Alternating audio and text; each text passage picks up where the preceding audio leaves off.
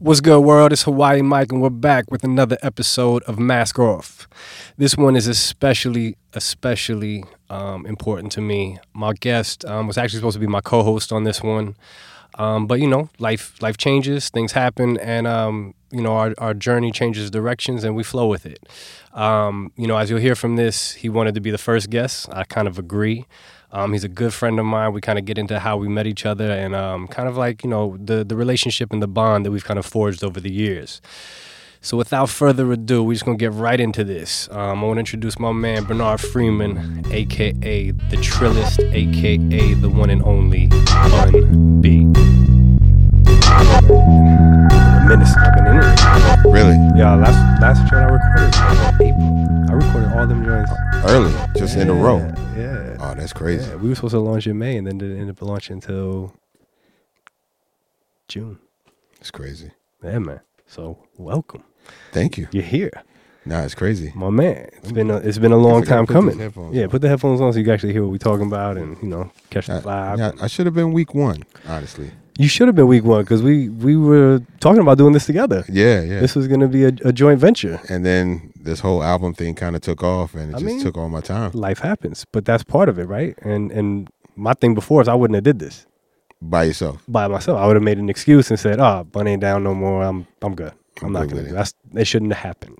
I'm glad. I'm glad you. I'm glad you decided to to move forward on this because this is this is important. You Yeah. know what I'm saying? And I guess I guess what makes it probably easier for people to do this is because you're not tied into some big media outlet. Yep. and you're not beholden to anybody. So these Yep. are just really personal conversations that you're having with people that you already have a relationship, as opposed to who you could book that week. Exactly. You know what I'm saying? So And and it's really not about booking anybody but friends. right, right, Like it's really it has to be that because if that's what we want to instigate, and that's what we want to show is we should all be able to share with our people. It's got to be with people we know. Right. So Right. you don't feel compromised or feel like At you know all. the anxiety of being compromised about it. Well, yeah, and and there's no cameras around. Like I on purpose don't want to film it because I feel like if we do that, it, it adds another layer of like you know there's more eyes on us. Right? Oh, This should absolutely. be just natural and just chill. No, I'm good with it. I'm good, man. You know. How is So- everything? Oh man, bro, everything is great.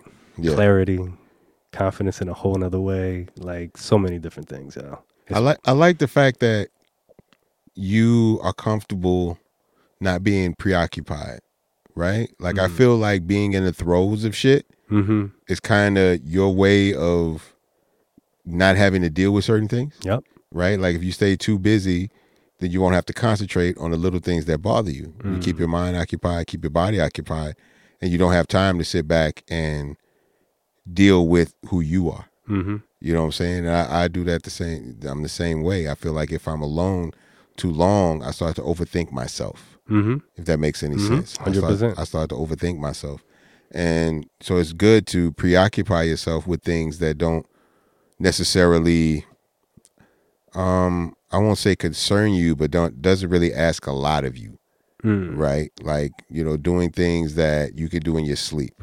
Mm-hmm. You know, like spending all day in the studio for me is not a problem because I could do that at all times. But sitting alone by myself for that same period of time would would arouse certain anxieties in me. You know what I'm hmm. saying? I would sit there, I'd be stuck kind of like looking at myself and wondering, am I too fat today or, you know, any of that kind of stuff. So no, I get it, man. It's good. And it, it it's it's set up to lend itself to like a very stressless kind of situation. Because I've been doing interviews all day, but I haven't really had conversations Yeah. with people, people. people just shooting questions at you. Absolutely. Just digging and prodding. and most of them are the same question, so I can Yep. just spit out the rhetorical answer to each Uh-huh. one. You know what I'm saying? Muscle memory becomes Absolutely. You know what I'm saying? They're gonna ask about the album, what what's it like doing it after so long, the people I'm working with, all this kind of shit that I've always done my entire career Yep. that I've never really had to give any extended thought to. Yep. Or even have to have any level of clarity in order to answer these questions. They're very simple. It's the same questions they asked somebody last week and the week before. So as long as I have um as long as I've looked at their interviews and know the kind of shit that they asked, then I'm good with it. know, Or I listen to in terms of like audio interviews. So it's it's it's good to be able to be like, man, this week has been crazy. It's pulling me every kind of way, but I'm handling it very well, kind of a thing. Yeah. You know? But we used to that. We used to getting pulled. We used Yeah. to getting, you know, being all over the place and you know, that's that's the life we lead, man. It's a beautiful thing though to have to have still have this place in the industry, still be able to do all of these things, but not feel like I have to be a certain person while I'm doing Mm. it. You know? Like I worked very hard throughout my career to make who you hear on record and who you see in real life as comparable as possible. Mm. And so that way that I, I don't have to put a mask on Mhm. if that makes any Yeah. sense. You know what I'm saying? So that I don't have to remember, oh, this is what Bun B would say in this answer in this in this situation as opposed to what Bernard would say. Mm. You know? That's why we're naming the original name of this album was Bernard. But the songs, like the deeper songs that have deeper resonating ramifications to them, ended up we ended up having like sample clearance. Mm. So some of those records we couldn't even put on on the album, which was a bit of relief for me because I was like, okay, now I don't have to get too deep too quick. And this was our first album in this new digital age. So I was like, I didn't want to take this really important music to me and put it in a situation where I could be setting it up to not be received in a way that I would want it to. And then it's like, oh, now people now I tried to be me and nobody wanted to hear that. You know?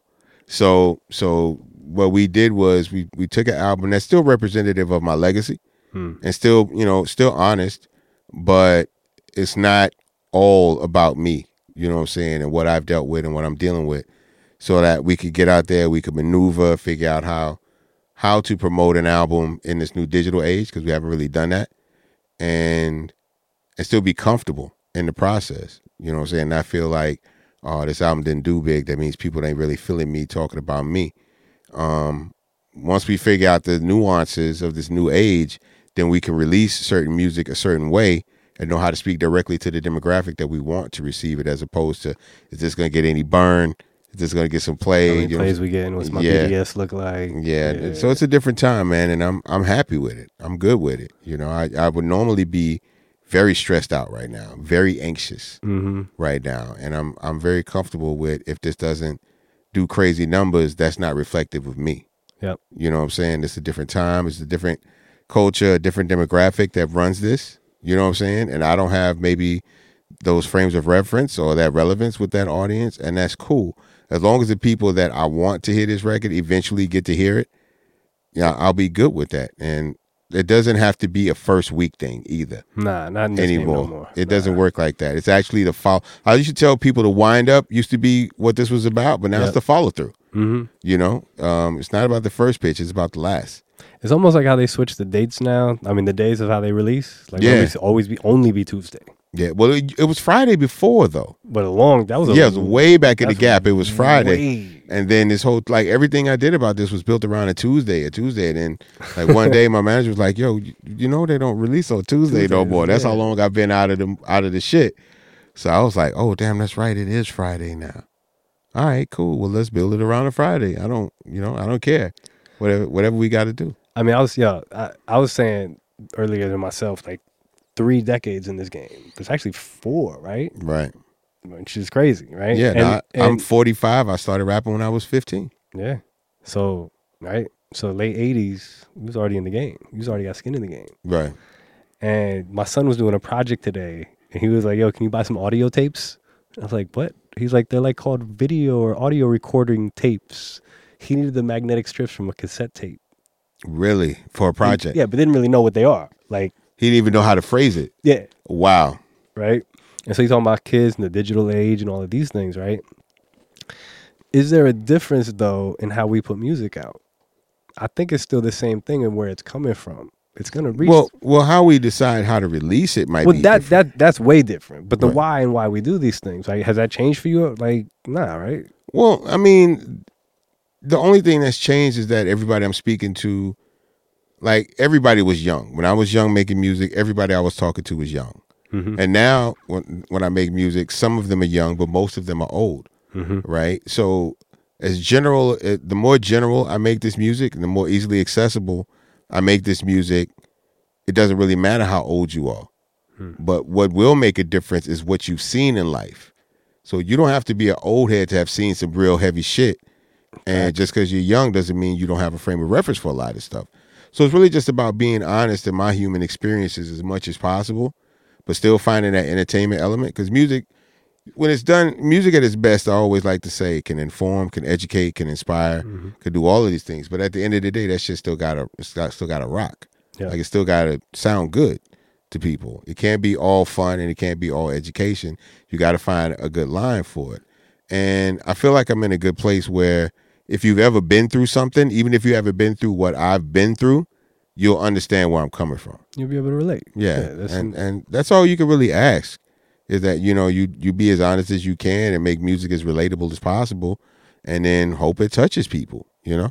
and that's how it was when you first started. Uh, Was that the thought, or was it really? no, no, I really didn't care when I first started.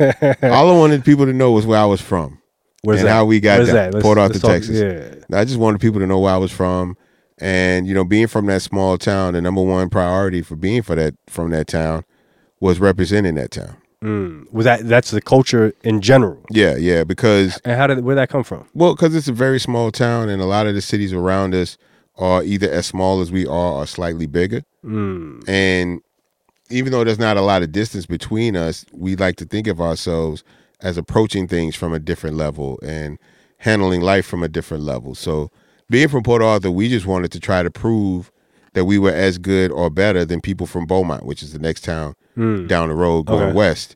And um and then even beyond that, trying to keep ourselves up with people from Houston, which is 90 miles down the road. You know what I'm saying? So it's that small town, big town mentality, country mouse, city mouse kind of a thing. You know what I'm saying? We were very proud of being country mouses, but we didn't want a city mouse to think that we couldn't hang with them or rock with them. And so a lot of that informed who we were and how we, you know, created our personalities and our character back then. And, you know, it's still something that you have to take into consideration because um, I think a lot of people always want to be accepted when they go back home. And then go back home and people say, hey, man, you did a good job. And that's either, that doesn't really matter on what you do for a living. Yep. You want to be the kid, the local kid that made good, you know? So for us, but for us, because we represented, and I guess the hood and the, you know, that part of where we're from, then there was a different level of adamancy as to how you represented it because, you know, we were very well known for, you know, not necessarily starting shit, but ending shit. right? So, and like not being scared to, you know, go to Beaumont and be like, yo, we Port the niggas. What's up? You know what I'm mm-hmm. saying? What y'all want to do? How y'all want to handle it? So we, you know, as as you get older, some of those things aren't priorities anymore. Mm-hmm. But in the back of your mind, you still want people to be like, you know, but he's still repping the city well. Now, if somebody has the nerve or the audacity to tell me to my face that I'm not doing it well, then that's a different conversation, mm. right? I may take that a little bit different, but for people that don't really know me and know my history, I don't let that concern me anymore. Like when young Yeah. dudes, young kids will be like, yo, you don't, you know, they'll online, not in person, but they'll be like, yo, you don't even come back home that often. I'm like, no, I don't come out when I come home. Yeah, I go yeah. see my mom, I go see friends, I go see family, and that's it. You know what I'm saying? Like I don't feel obligated to stand at the car wash all day or stand in front of this corner store and let everybody know I'm back in the hood. You know what I'm saying? I got different priorities. That's not something I feel like I need to prove Mm-hmm. at this age. You know, I feel like the music every that should that should speak for itself. No, That's the how I feel about my city and how I carry it with me everywhere I go. I mean, I think that's understood and fully represented. Right. And it's only because there's not a lot of people that really represent where I'm from. If I was from a larger city, maybe it wouldn't be that, you know, big of a deal on my mind. But I see Travis going through it now.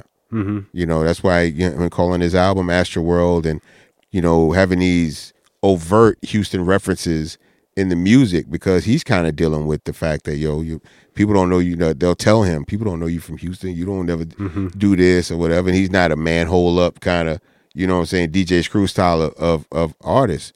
And I think that's good for him. You know what I'm saying? I don't think he should pigeonhole himself into one kind of sound or, or being beholden to one group of people when everybody wants to appreciate what you do. Yeah. You know? Now, was that now the bravado that started from family, or that was the culture of just the That's- city? That's the culture of the city. And the family wise, that wasn't necessarily a big deal. My family, the majority of my family is working class. Mhm. You know what I'm saying? And I, when I say majority, like 99% of my family is working class. So just to have a, a decent job is enough for my family. But the fact that I've become who the world sees me as hasn't changed me from like I don't separate myself from my cousins. I don't think I'm better than anybody or whatever. And like when anything happens, like my aunt had some health trouble last year, and I was home, so every day I was at the hospital with with my cousins and them praying for my aunt, and she she came out of it, her situation, and you know they my cousins were like, "Yo, it was really, really, really good that you were here." You know what I'm saying? Because if family can't be for you in those moments, then what what good is family as far as I'm concerned? Nah, families, you know, especially from small towns. So what was the family like life like? Um, for me, well, it's different because, you know, I, I grew up, I was born into a home where two people were married, you know what I'm saying? Um, but unbeknownst to me, they had separated before I was born. So they ended up coming back together after I was born.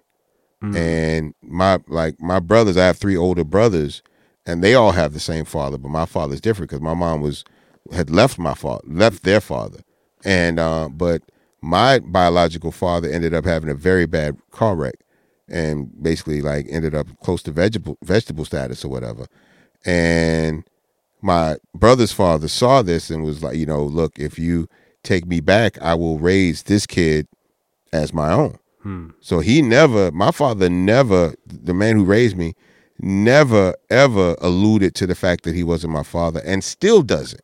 Yep. You know what I'm saying? Doesn't even acknowledge that he's not my father. You know what I'm saying? We've never even had that conversation. And even when I have it with my mom, it's always very awkward for her.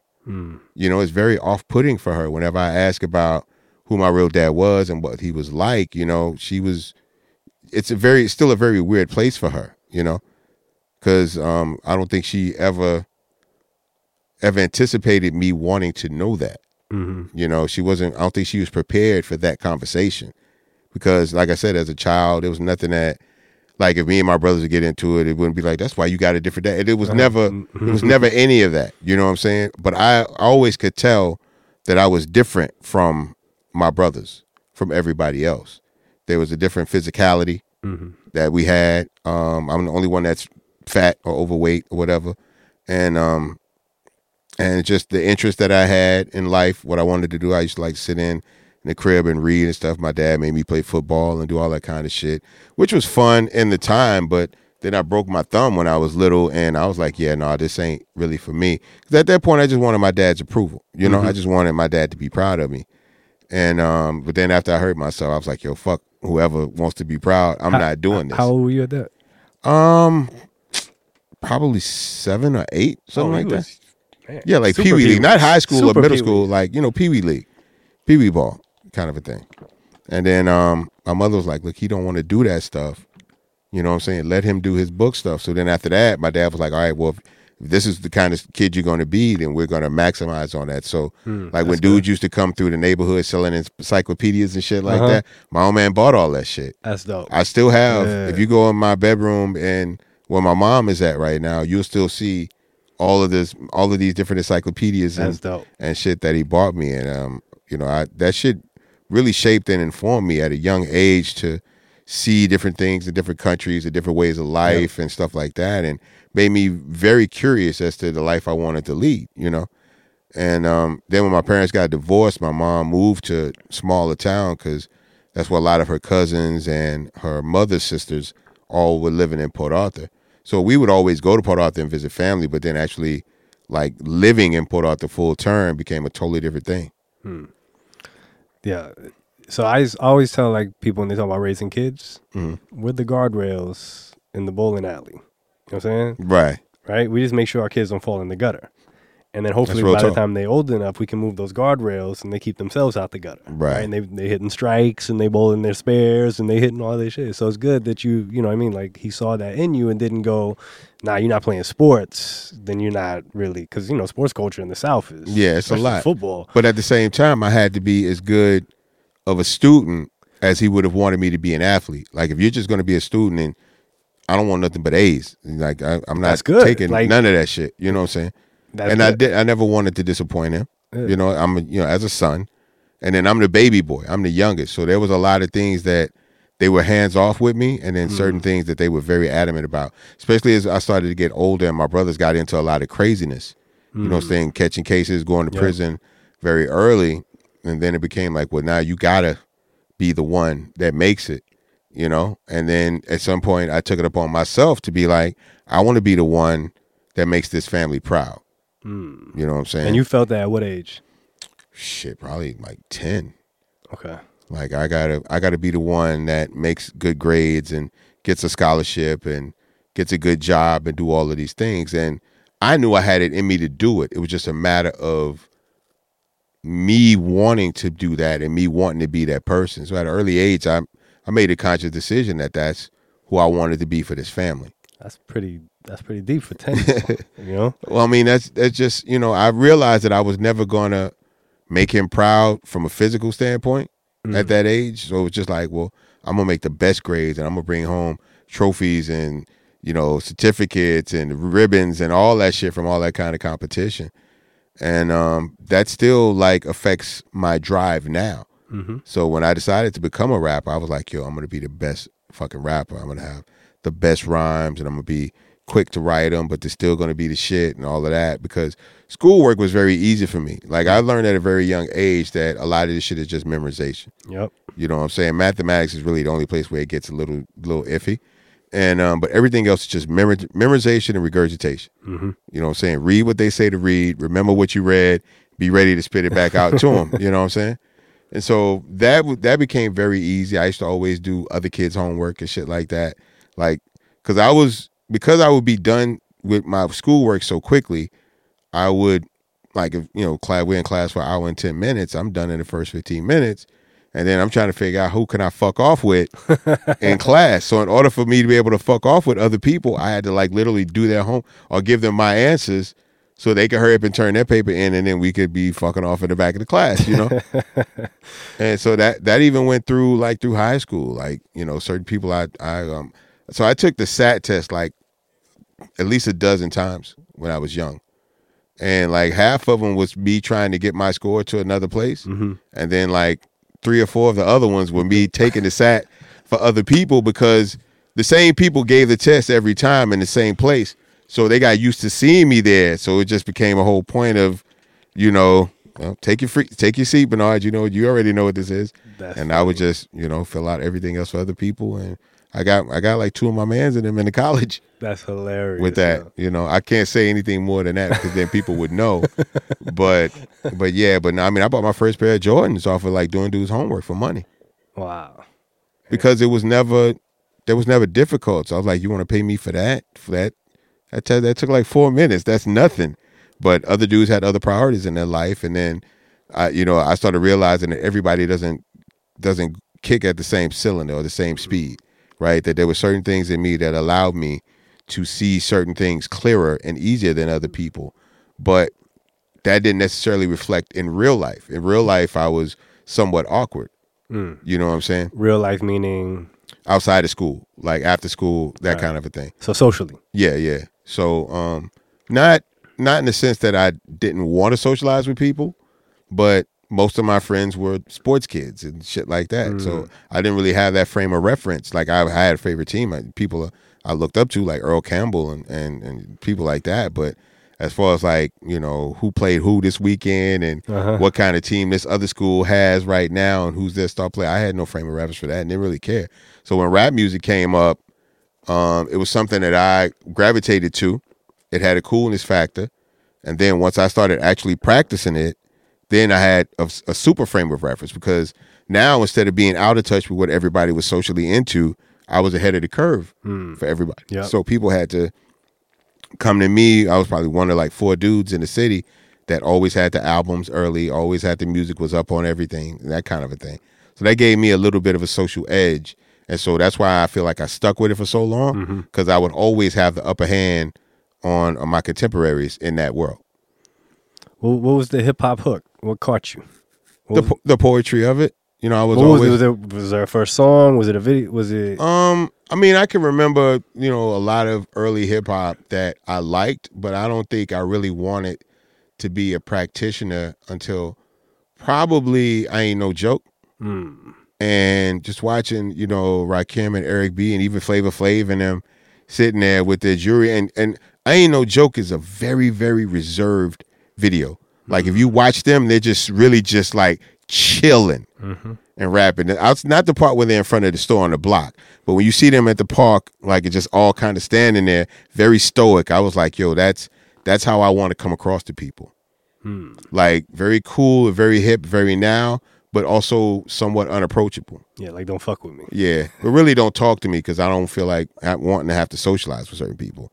And um, I carried that for a while, and then I realized that that was only putting me in a tighter bubble Mm-hmm. as I got older. And I was like, I don't want to be that.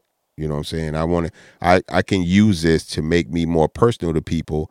If I talk about being personable and approachable in the music, it will make people because I naturally my my resting face is fuck you. Mm. You know what I'm saying? It's like who- don't don't approach me. That's my resting face. People always say, and my wife will tell you. People always say, "Why you look mean all the time? Like why you always look so mad and upset?" It's not that, but my normal face is don't bother me. Mm. You know. And so now, if you look, I, I take pictures. I smile all the time because I don't want people to feel that from me. You know what I'm saying? Because I may have something that they can learn from if they come and talk to me about it.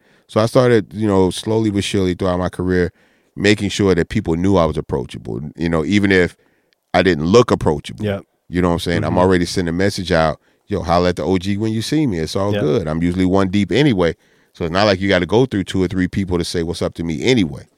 Um, But you usually start the conversation too. Like I, I, I see you always make a point to do that. Well, now, yeah, because I know what it's like to feel socially awkward, and I can spot it a mile away. Mm-hmm. That's one of the main things I do on Gumball is um, when we do the Gumball rally. There's usually a lot of people, um, maybe where English, you know, they come from a country where English is the second or third language. Yeah. So even though they speak it, they don't speak it super well, and um, they don't want to be in a conversation where they can't contribute or anything like that. So I make it my business when I see certain people like trying to be off to themselves, kind of by themselves, I will walk up and introduce myself, ask where they're from, and and just let them know that you know, yeah, if you guys ever want to hang out, you know, need somebody to follow, just follow us, and we'll be doing this, or you know, I can let you know about this, or what you need to know about the route or the hotels, anything like that, so people feel a little bit more comfortable in the place, because I know what it's like to not feel comfortable in the mm-hmm. place. But that's dope that you put yourself out there to do that. Because you could just be the regular guy and just blame it on I'm a rapper. Yeah, yeah. I mean, but You that's know me, I'm over here. But that's too easy though. Yeah. I feel like that's too easy. You know what I'm saying? I feel like a lot of people use that and then when things do get crazy, then they look crazy when they try to go from being, you know, the wizard to pulling the curtain back.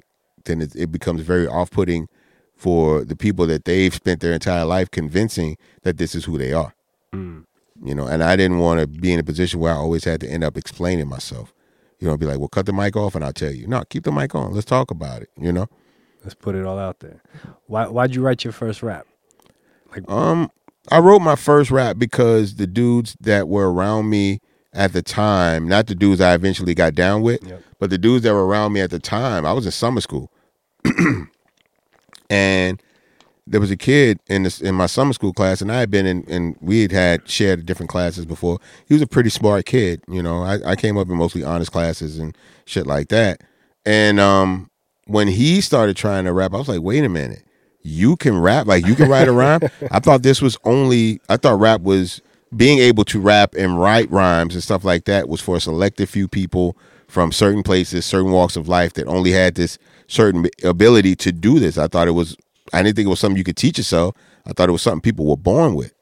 And when I saw this dude rapping, I'm like, well, if this dude can write a rhyme, I'm sure I can write a rhyme. I'm I make better grades than him. And it's all about vocabulary. so I should be able to, to do it. And so I, I wrote a rhyme and it was it was heavy on vocabulary, but just terrible as a rhyme.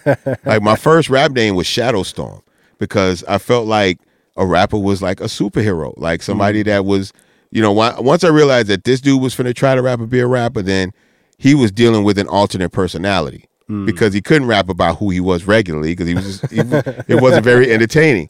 So I felt like he was creating a, a larger than life version of himself. So I felt like I had to do that too.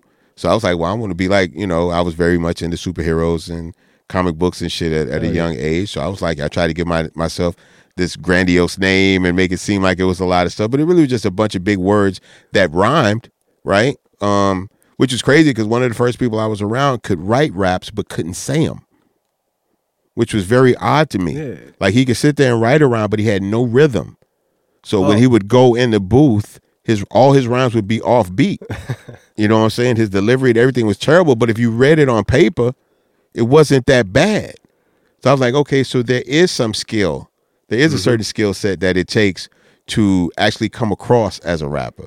So you can write a rhyme, you can go in the studio and say it, but that doesn't mean it sounds like what everybody else likes. Mm-hmm. You know what I'm saying? Which I think a lot of a lot of people nowadays don't really realize mm-hmm. that you can write a rhyme, you can go in the, in the booth because a lot of music that's out nowadays isn't really on time. No. A lot of it, the, the production isn't on time. The the um the rhymes aren't on time, but the energy is there. Mm. Right. The, the So- bounce, the vibe. The, Absolutely. yeah. Just the just the the energy that they give off through the record. You know what I'm saying? Um, XXXTentacion is a good example of that. Rest in peace. His first album, his first record was very loose. It was not mixed. A lot of the shit sounded real crazy. The beat was, you know, it was peaking at certain points and backfeeding and all of that. but at the same time, I couldn't not listen to it. Yeah. I was like, what is it about this record that I keep wanting to listen to it, even though I know you know, from a studio standpoint, it's terribly executed, right? But it was all passion and it was all energy. And there's a lot of dudes, you know, who can get through this music industry with just that. Because if you got skill and talent, but you have no passion behind it Oh, yeah. and no energy, then you're really just wasting everybody's time. But passion is something a lot of people don't really understand or know Right. how to wield or believe in. Right? Well, and then you know, or, or even seen examples of people following something just on passion. Like I had an example with Pimp C, mm-hmm. because Pimp learned at an early age. He was like, "School is not for me." He was like, "School's not for me." So he was like, "That's not even a plan B to fall back on in case it doesn't." So he put everything into the music. He, the music was his everything. It was all his. He put all his passion and all his energy into that. And I was like, and and so when it came time for me to decide whether or not I wanted to go to college and get a career and all of that, he had more passion for the music than I had for anything else. Mm. And I just wanted to be attached to something like that. So I was like, you know what? I'm gonna rock with this dude for like a year. This dude's gonna probably make a record.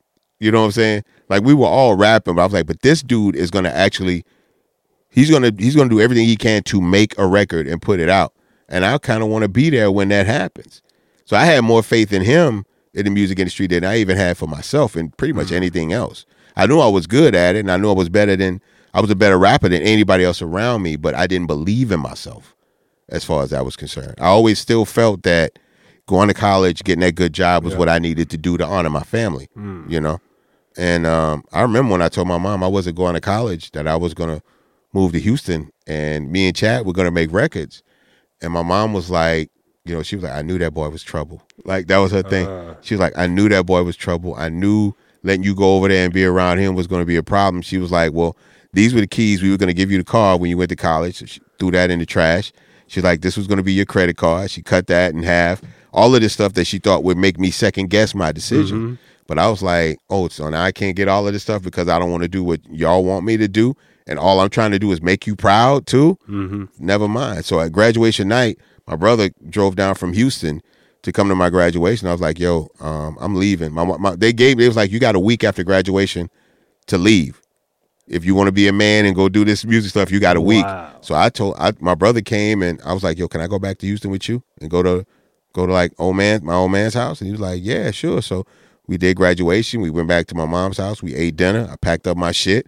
I jumped in the car. My brother was like, "Yo, can I drive myself away from here?"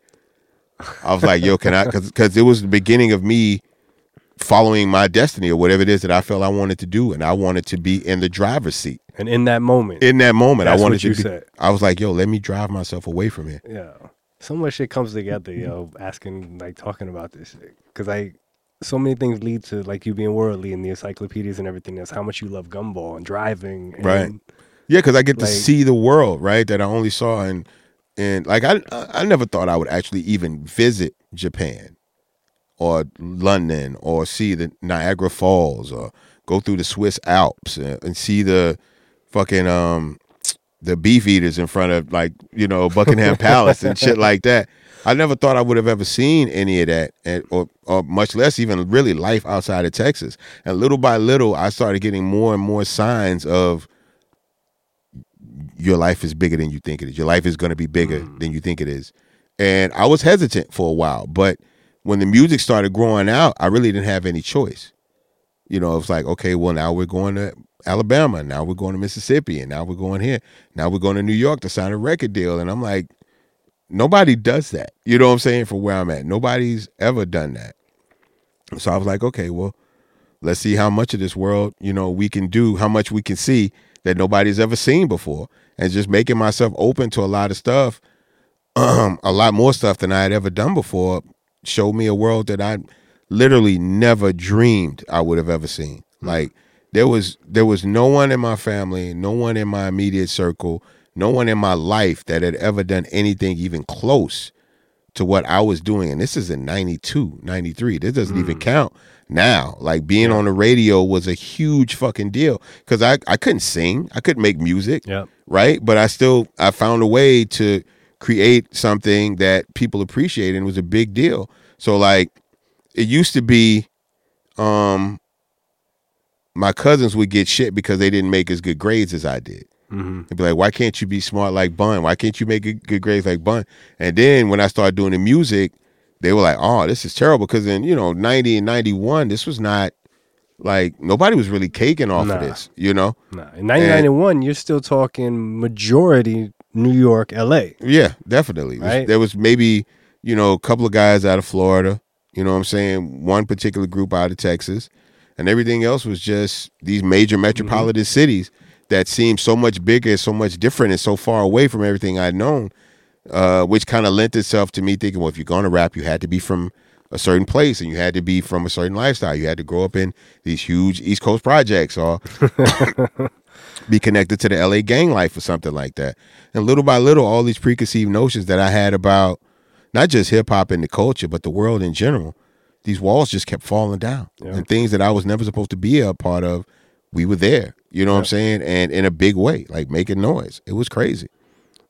Like I mean, traveling, getting on an airplane. What was the what was the? I, did you ever get on an airplane before you was rapping? No, no, not at all. So Not you didn't all. get on an airplane until you started rapping. Nope. That was what it. was what was the first, where you, first place you went? um, You remember? I can't remember the first. Probably would have been New York. Would have been probably one of my first Going- flights. What the jive? coming up to Jive because that was very early in our career. We weren't even getting booked Yeah. out of town like that. It was really just Texas and And who signed you couple of shows. um that would have been Sophia Chang and? Jeff Oh, Sophia and Jeff. Dope. That was still when Jeff Fenster was in the building Yep, and all these yep. different people. So um and Sophia was very impactful. Like I still talk to her regularly. Sophia was very impactful and it showing me the outside world, right? Like Mm. because Sophia was managing Wu Tang at the time. Mm-hmm. So whenever she would send them the killer tape, she sent me a killer tape. So any John Woo movie she was sending them, any Jet Li movie she was sending them, she would send me too. Nice. You know? And so I, I started having this extended worldview um, before I even really knew I had it. Mhm. And had these cultural references that at the time meant nothing to nobody, but very soon would mean everything to, to everybody So many. you know? And i'm like oh oh that's what wu-tang that's what oh well yeah that's like yeah i got those movies too. Like what is this about? And so when he and meth talk about yo where's my killer tape at? You know what i'm saying? I knew what that meant. Very very few people Yep. knew what that meant even if you were from the east coast even if you were from new york you didn't know what that was unless Yeah. somebody put you on to these foreign movies with subtitles. And so you know because of that i was like okay so if i do more history and pay more attention i'll always have this bigger bowl of pop culture references to draw from. Hmm. So then that became my way of separating myself from other rappers was just my knowledge of the world, not just my knowledge of hip hop and culture and terminology, but just my knowledge of the world in general and just knowing all these different things to talk about. And I stepped up my metaphor game. It su- super increased my simile game, right? and so, you know, so then I just became like a student of you know of, of that of cultural you know what i'm saying? Of just trying to take in and you know i took pride in being able to come back to texas and be like yo so you hear when niggas say they cutting a buck 50 like this is what they talking right? Like all those little things you know what i'm saying? God body i was one of the first like i had a friend Shaquem, that i met you know very young like my junior year of high school and he was god body. The same summer I, I my two best friends were um a 5% muslim from brooklyn Mm. and a rolling 60s from from LA. Yeah. So I got all of this introspection uh uh int- this different introspectiveness of these two different worlds, Yeah. right? So you know, by learning about that, I was like, oh, so that's what Rakim meant. That's what Big Daddy Kane meant, right? And then I'd be listening. I'd be like, oh, that's what King T was talking about. That's what you know Cuban was talking about. So I, I was, you know, ahead of the game for that. So all I wanted to do was always be ahead of the game because, you know, being a good rapper is really up to the listener, right? But in the early days, people went to rap for information Mm, right yeah. so so i wanted to be one of those people that had information so people would end up at one point or another be forced to listen to my music just to have a frame of reference for certain shit Yep. and that ended up being my calling card mm. I mean, shit, that's how we learned everything, bro. Like You know? everything before the internet, it was everything. it was Like, crazy that's that's my love hate relationship with the internet. It's homogenized the world. It's it's it's leveled the playing field to a point where it's like it's devalued information. yeah like there's no me being who i am is because i had a thirst for knowledge Mm. right? Like i wanted to know certain things about certain things and in order to know you had to like some instances engulf yourself into that culture. Mm-hmm. and you had to read everything. You had to listen to as much as possible in order to really really understand the the fullness of what it was that I wanted to know about at the time which was hip hop culture. And in doing so it just really opened me up to the world in general Mm-hmm. you know what I'm saying? And then I started understanding things better and I started seeing things different. And so that's all I wanted to do was have something that helped me differentiate between all of these different things that were happening at one time. And then I could have the best opinion because I was the most knowledgeable person, knowledgeable person on the subject. Hmm. And so as I got older, that also meant like reading, you know, the Wall Street Journal and, you know, reading local newspapers. you know, it was the Robb Report first. Yeah, yeah. Well, but no, but I, used to, I, but my wife would tell you, I used to read. I used to come on, on like Mondays, Monday nights. I would come home because that's when new periodicals release. So on Mondays, I would come on with Time, Newsweek. You know what I'm saying? All these different things that I was reading, trying to figure out shit. I remember first time I read the Atlantic, I was like, "Yo, this what I'm talking about." You know what I'm saying? Because I, I, I always had this thing about conversation where I wanted, I never wanted to walk into a conversation that I couldn't contribute to. Mm-hmm. So I was like, in order to do that, you're gonna have to know a little bit of something about everything. Yep. So I never wanted to be in a room with people talking about something and I, me not having anything to interject into the conversation. When did that click? How? that that came around the same time, probably around 18, 19 years old. Really? Yeah, just wanting to be, you know, one of the most informed people in the room, if not the most informed. Because in school I was always the most informed. Hmm. But then as I got older around my contemporaries, I didn't know everything about everything that other people knew. So then I was like, okay, I got to be able to keep up in these rooms. You know what I'm saying? When I go to a New York room and I sit in a room with New Yorkers, I need to have a frame of reference for what New York people talking about, different boroughs, different projects and shit like that. So that means I had to start listening to New York music differently, Mm. right? Not just surface. I had to really dig deep into what people were talking about. And same thing with LA music, and, and eventually it informed me wanting to give people who took the time to listen a deeper understanding of life down here. All they had to really do was just listen and pay attention. I mean, now you become a teacher. Yeah, You become a reporter, it's crazy. right? All of these skill sets that I didn't really think would add up to anything, you know, now mean everything. You know what Yep. I'm saying? I wouldn't be able to move in these different circles if I didn't already have that mentality years ago. It's not something that if I'd have woke up at 40 and been like, okay, I need to start Yeah. doing this now and reading. like you don't even retain, I feel like, information the same at this age, you know? especially, especially not with the amount of information that's thrown at us on a daily basis. It's Like, crazy. It's, it's tough, but it's crazy to see how many of these things are ingrained in you naturally, but then come to fruition much later in life. Yeah, and I'm I'm very lucky that I had those moments then because they did you know they kind of dictate my life now. Mm. You know, and I have all these different things that I could draw upon, the different experiences and different skills that I could draw upon that now have relevance in my life in more ways than I would have ever expected. You know, being well read was just my way of having more shit to talk about in a rhyme, but now it informs my writing. You know what I'm saying? Whenever I'm writing things that aren't rhymes. So, you know, all this kind of stuff, it it it it's found its way back into my life at a mm-hmm. different times for different reasons. And it's helped kind of shape and mold who I am and how people see me now. People like, man, you saw this and you saw that. Well, that's only because I did this when I was 17 and did this when I was 19 and then kind of let it filter its way into everything else and then not being scared to you know, the one thing that I never did was dumb myself down for mm. people. Like I enjoyed being intelligent. You know what I'm saying? I was very proud of being intelligent Yeah. and I never like, you know, didn't like everybody knew me for that. So it was no way for me to even front like I wasn't Mm-hmm. like smart in school. Everybody knew that.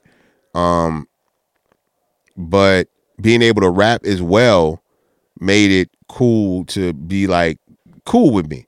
You know what I'm saying? Be like, because people would know me for for good grades and shit like that, but I still lived in the hood, so I still knew everybody. But then it became like, yeah, you know, Bun rap. Mm. Like, word, you rap? I'm like, yeah, yeah. And I I was the king, the king at lunch. I was the king at lunch because it would be the only time that I could mix with with other people because like I said, I'd be in honest classes. Those were typically smaller classes. And so none of my friends, like my after school friends, took any of the classes that I took. Yeah. It was really just me, white kids, and a couple of Vietnamese kids, you know, back then. So this would be my time to kick it with, I guess I would say like the regular kids in school or whatever, but then still have something that separated me from them and made them look at me mm-hmm. like, oh wow, you know, this is we thought you was just a nerd or something like that. Best of both worlds. I loved it. I mean, and now I love being like the smartest man in the room. You know what I'm saying? That's that's to my advantage now. Okay. I don't need anything else to make me cool in the room. Being the smartest man in some of these rooms is the cool factor. Definitely is. A hundred percent is. How how did you and Chad meet, and then the whole getting signed, and like how did that come about? Because y'all had a manager together at that point. No, no. When we were young, Chad and I didn't even really we didn't really know each other. We had a mutual friend. So I had an idea of who he was. and He had an idea of who I was.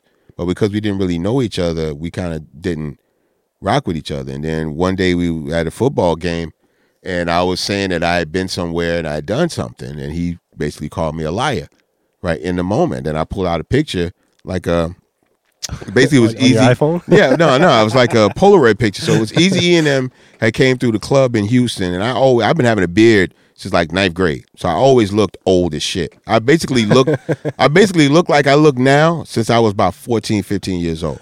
I've been this size, give or take about 60, 70 pounds. You know what I'm saying? And um, so we were able to actually kind of get in the clubs back in the day. And they were taking pictures over by like the, you know, with the photo backdrop Yeah, in the yeah. club or whatever. But back then it was all Polaroid. So they would take it a couple of pictures, they'd take it, shake it, and put it down. So I like snatched one of the pictures. And so when I told people I went to the Easy E concert, he was like, Man, you lying, you lying and shit. And I pulled out the picture. He was like, Oh shit, you actually did go to the Easy E shit. And then, you know, everybody was like, Yeah, Chad make music. I was like, Yeah, but you can't have real equipment. We live in Port Arthur. Ain't nobody got no real equipment. He called me over to his crib, he had like a drum machine and a sequencer. I was like, damn, this dude really making music. So once we got to know each other as people and realized that we were actually who we said we were, we became close. Hmm. You know what I'm saying? And that's kind of where UGK started because he was already UGK had already been a group by that name with hmm. him and our mutual friend Big Mitch, but then they ended up doing different music and changing the name. So then when we all got back together, it was four of us. So we were four black ministers, but menace spelled like minister society, and stir spelled like stirred, S T I R, stirring up shit. So that was the whole our whole thing. And um, when it came time for like for me to graduate and my homie Mitch to grab, graduate, Mitch was like, "I'm going to play football. Like fuck this music shit." My old man played football at this university. I'm finna go play football at this university, and I was like, "I'm gonna do this music shit." You know what I'm saying? And then there was another dude in the group, and him and Pimp were the same age. Pimp was a year under me. And the other dude was like, well, shit, I want to play football like Mitch is playing football. So I'm finna concentrate on that so I can get a scholarship. And Pimp was like, I ain't doing shit but this music. So whatever y'all want to do, y'all do. So we were just both on the same page as far as what we wanted to do. I just knew that he had a better idea of how to get there than I ever would have had. So I was like, I'm just gonna follow dude. Hmm. I'm just gonna roll with dude and hold him down. And whenever he do make a record, I'm gonna be right there to get on the record with him. And that's pretty much what happened. So how long till you got signed? Um, we put out the first um UGK record. We got signed by a dude in the flea market. We went to the flea market one day to buy jewelry. Pimp went to go buy some jewelry. This he was a junior in high school, and he was like this going to buy jewelry for school. And um, because Pimp used to, they used to wear like the mustard suits out of oak tree and all that Yeah. type of shit. So he actually was in a very small town looking like an MC. And so we went to the flea market to get jewelry, and the guy that had the record store in the flea market had a sign said um, looking for demos. So we jumped back in the car. And keep in mind, we lived an hour and a half away from Houston. So we Yeah. drove all the way back to Port Arthur, got the demo, they drove back to the flea market and played the demo for him. We played him like all of the the newer stuff that we were doing, but the one he liked was the one the version of uh, "Tell Me Something Good," and he was like, "Yo, that's a hit record." Like, "That's actually y'all got a that's a hit record," and so he was the one that wanted to sign us. And then when it came time to get signed and make music, that's when the other two dudes like kind of fell off. And so we had a couple of different names that we were using, and um, we threw like Underground Kings out there too. Like in the midst of that, we were trying to have all these very cool, very different, deep kind of names for the group. And he was like, "Nah, that's too much. That sounds like some East Coast shit. That sounds like y'all trying to be this, trying to be that." And then it was like, "Well, you know, used to go by Underground Kings. You know, what I'm saying UGK." He was like, "I could fuck with that. That that sounds like a, a good rap name." And so we ended up taking that name and um, recording "Tell Me Something Good," and the rest is history. And, and then he signed us, and then so we dropped that album the I want to say the second week of February in 1992, and um, we were signed to Jive by the first week of May. Wow, that quick? Yeah, yeah. No, we we actually we dropped the same week that Kris Kross Crisscross dropped nationwide, Yep. but we outsold Kris Kross in three markets in Texas and one in Louisiana. Indie. Indy, the opening week. We both dropped on the same day, but we outsold them uh, independently out of wholesalers and one stops. You know what I'm saying? More people were ordering our record um, than they were Kris Kross, who had the biggest record in the world at the time yeah, with yeah, Jump, you know? Jump, yeah. So that's how we kind of got on people's radar. So, um, and so I eventually, when I, when I was saying that I, you know, left and said I wasn't going to college or whatever, and I moved, he ended up letting me work in his record store. So I would be in the record store selling the record, but not telling people it was me. You know what I'm saying? So, um, being in the record store, like the record company, um, the phone was the phone in the record store. Yeah, of course. So one day a guy called you like, "Hey, I'm so and so. I'm with Warlock Records," Mm. and he was like, "Um, we wanna we wanna sign y'all." And so I put dude on the phone, and dude hung up. He's like, "Yeah, they want to give us ten thousand dollars. I'm not doing that. We'd have made that, so we're not tripping on that." The next call was from um, I can't remember the name of the record company, but it was the record company that Mix a Lot and then was signed to. But I can't remember for the for the life of me. And then it just went from With there to like Na- so- nasty, nasty, nasty, nasty or something like Yeah. that. So then it went to like Select Records and Mm-hmm. all these different record companies were calling and calling and calling. And um so all weekend, like all Friday they were calling, all Saturday, you know, they called and then Sunday nobody called. And it didn't occur to me that because it was Sunday, Sunday, yeah, yeah. that's why nobody called, but we felt like we had overplayed our hand. Mm. Like, yo, I don't know what we did wrong, but nobody's calling now. You know what I'm saying? So we got very nervous Sunday, and then Sunday night we were like, yo, whoever calls Monday morning, we gonna sign so we don't fuck up. And the first person to call Monday morning was Jive Records, Yeah, that was a good one though. and that's who we ended up going with. And you know, there were a lot of big groups that were on Jive that we looked Yeah. up to. Like Whodini was a big deal for us. A lot of these two man groups we saw a lot of ourselves in. You know what I'm saying? Um, but the only difference between them, with the exception of EPMD, which is who we really started to gravitate towards, was the fact that they made their own music. Like most of the other two man groups had producers, Yep. but EPMD was a self sustained unit. Mm-hmm. Like you just had to put Eric and Parrish in the studio, and they come back with an album, and that's kind of who we wanted to be, Mm. artists like that. But um, we ended up signing with Jive and uh, flew up to New York and stayed in Columbus Circle at the Radisson and thought we were like the man back then. And uh, Pimp was like, "Yo, let's go to Harlem," and I was like, "Okay, what we gonna do in Harlem?" He's like, "I don't know. We'll figure it out when we get there."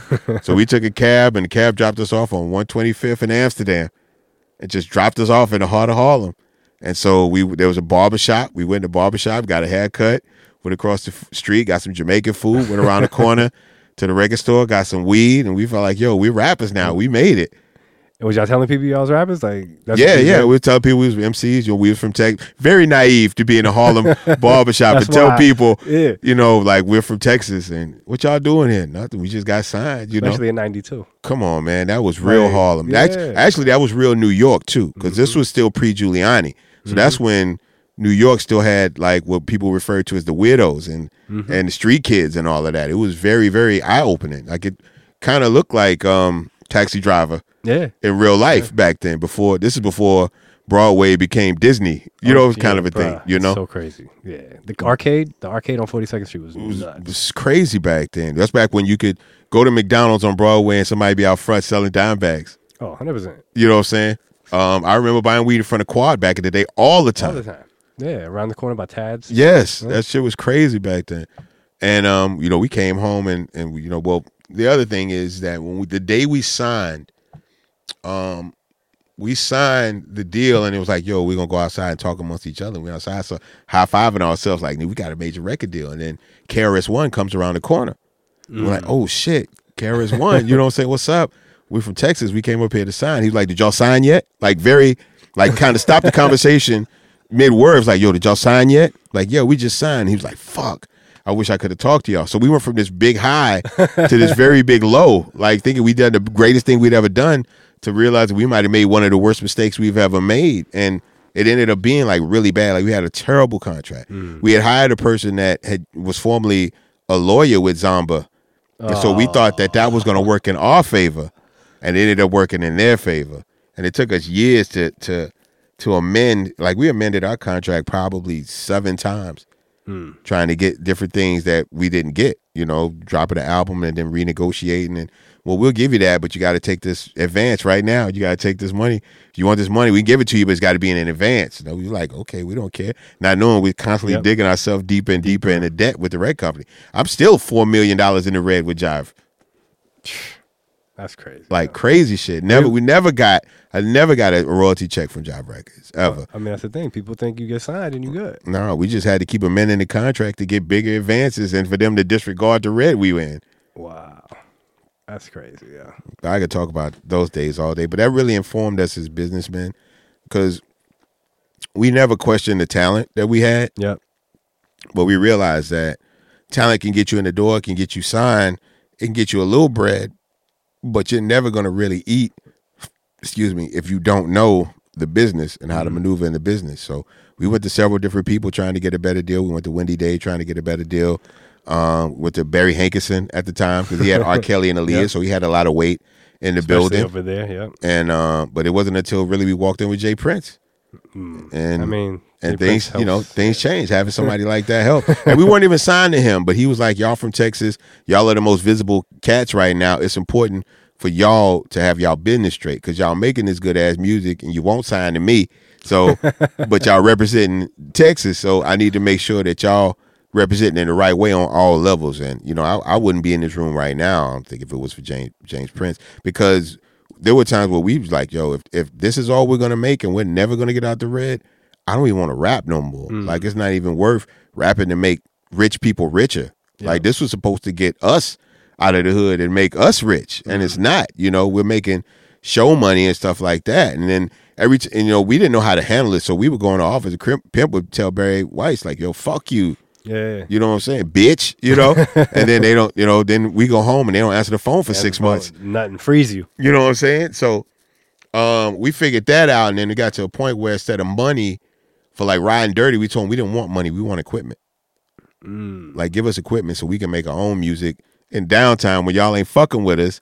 So that's that that became a big part of how UGK sound spread even further than just our albums because we started doing features for people and Pimp started making beats for people. So our sound started to carry out through other people's projects. And for, you know, uh, there were very large periods where the only money we were making were from shows or feature and, and production work. You know what I'm saying? So we start realizing, like, look, if we're gonna make this happen, we got to find ways to make this shit happen for ourselves because they not finna make shit happen for us At if all. we're not doing exactly what they say. And then we would go on the radio and people like, how's everything doing, man? We doing bad. We broke. Oh, how'd y'all broke? Y'all sold records. Yeah, but the record company ain't pay us. Here's their fax number. Y'all need to fax them and tell them, thinking that that would embarrass them. That these people had no embarrassment. It was kind of like our president. It's very hard to embarrass them. They really don't give a fuck. They a sleep. business. They slept very well at night. Look, we had a deal. You negotiated. We negotiated. We got the better end of the deal. That's your fault. It's not our fault. Yeah. You know. I mean, Not. I mean, keep in mind, I was 19 and Pimp was barely 18. but that's the record business. That's That's what we learned. in general. Well, uh, because we look the look the making music is what young people think is the music business. Yep. Like being good at making music. And that's really the smallest part Mm-hmm. of of the music industry because you can look at the music industry throughout time and see that there are a lot of people who aren't necessarily talented Mm-hmm. that made a shit ton of money. Yep. You know what I'm saying? Like no disrespect to Puff, but Puff doesn't Puff isn't really a producer or a rapper, Mm-hmm. right? But he could put the mind the creative minds that need to come together. There's an insight that he has that the people who are good at making music don't even have about themselves. Mm-hmm. So he can find talented people and and get that talent out of them that they don't even know that they really possess and put that shit all together and present it to the people and make a shit ton of money. I mean, You know, just people like him and Russell understand the culture. Yeah. So they're never going to be broke as long as hip hop as a culture exists. So all they got to do is contribute enough to keep the cycle going, and they're always going to eat off of it. It's um, it's up to us as artists to educate ourselves about this before we get in. But when you're 18 and you're making music, you just want to get on. Just You just want to be on. You know what I'm saying? And you know, when you're in a circle of people, and none of you know, none of you have really anything going, and none of us have, you know, nobody to where we're from has ever done this or done that, and we're all just kind of sitting in this in this abyss, like trying to get out. And you're the one that gets out. You feel like you've accomplished something. Mm-hmm. You know, you feel like you should take everybody else with you that's in the abyss with you, and then you realize very early that ain't gonna work. at all. You know what I'm saying? So, so that's when they start saying you ain't keeping it real Mm. with people and shit like that. But we outgrew a lot of people very quickly, and we realized, you know, very early on, like, the, nobody's gonna ever understand what we go through Yep. like we do. Mm-hmm. So we just have to make sure that we stay on the same page, and that pretty much worked for us. Yeah. I mean, y'all were basically brothers after. They Yeah. would. They would have thought like everybody would have thought y'all grew up from like the young. Yeah, yeah, no, and I, and we didn't do anything to let people think any different. You know what I'm saying? Because the reality was, as I got older, I had um, a much closer relationship with Pimp Mm-hmm. than I ever had with any of my my blood brothers. Yeah. You know what I'm saying? They were they were you know older than me, and then when my parents got divorced, they were old enough to kind of go do jobs and become their own men. So then most of them stayed in Houston when I moved to the small town, and and um so from that point on, there was kind of a divide between us because I was still at home in school and shit like that, and so all of the life trials and tribulations that I went through, I went through with Chad. Yeah. You know what I'm saying? Because my mother, my mother, my mother's first time ever like seeing me rap and hearing me rap was when I performed with the symphony. What? That so now I I I remember giving my mother the first tape that we made, and she put it in and she pushed play, and literally the first words that you hear is "Pimp C, bitch." you know what I'm saying, mom? She stopped it right then. Like I would tell people all the time, if you go to my mom's house and take that cassette and put it in, it'll say, "So what the fuck is up?" Because she never played it past the first. she never even got past the first line. And um and I at the time, you know, rap was only performed in hood clubs and Yeah. very very suspect environments, and I never wanted my mom to be a part of that. And then Pimp's mom ended up being a part of uh of our movement. She came in when um you know we had a manager Byron Hill that really manipulated the situation, and we didn't know who to turn to after that. So his mom took it upon herself to kind of come in and look after us, and it's very hard to disrespect the kid in front of his mom. So she, kind of played that to her advantage.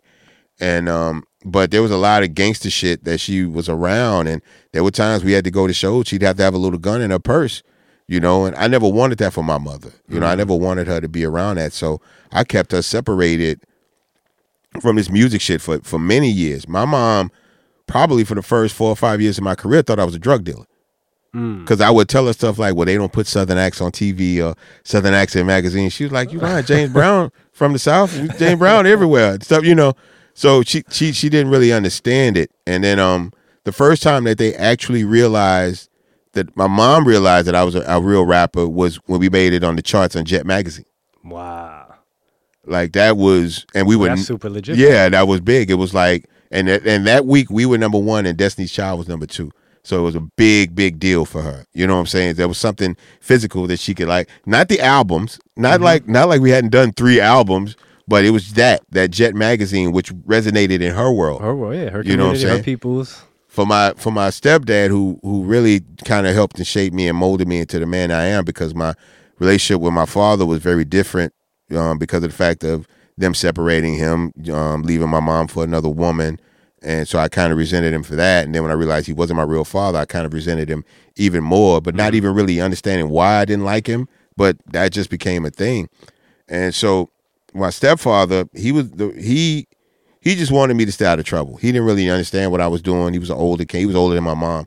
So he just wanted me to stay out of trouble. But there was a day when kids came over to the house and like knocked on their door in, in PA and was like, yo, uh, this Bun B house? And he was like, well, he, not anymore. He don't live here no more. They're like, but this where he grew up. Yeah. So like, can we see his bedroom? And uh, it changed from that day on. My stepdad only called me Bun B till the day he died. Like before that, it was Bernard or Bun. But from that day on, it tickled him so much for people to come to the house and say Bun B, and it would tickle him just to say Bun. I would call the house. I'd be like, "Pop, what's up? Bun B, Bun B on the phone." It was just, it was just so funny to see him accept it, and um, because he was a blues guy, and we didn't play instruments, so a lot of older people don't really look at rap as Yeah, they don't respect. as real music. And uh, it wasn't until the kids came and wanted to see my bedroom, He's like, he must be doing something. These these children want to see who he is and stuff like that. So, um, and then they had my first plaque. Our first plaque was from Menace II Society, so I put it on my mom's wall. I didn't keep it with myself, and um. They would, um, you know, people would come in. They'd be like, "Oh yeah, that's Bun B Gold record up there." You know, that's a little something. And um, that stayed up there for a while till my brother came home from prison and sold it for crack money Ah, and I never, which I never got it back. But but um, we have more plaques now, so that's not that's somebody not out there got to get that one back, man. We got to find that one, man. I think the people that have it are really ashamed to like come up off of it because I he sold it in Port Arthur, which means whoever has it is somebody I know, but it's somebody that has it but really can't show it off. Yeah. You know what I'm saying? Because as Which soon as is tough, somebody else see him, right? Which is you know it's So it's like hidden. it's like when drug dealers buy Rembrandts, right? Yeah. You know what I'm saying? Like they can't really show that to everybody. That's in a special room kind of a thing. But uh, it's it's a blessed life, Mike. Man, you know, I, I, you know, it hasn't been an easy life for me, and a lot of times, you know, the hard parts were probably, you know, more my fault than anybody else.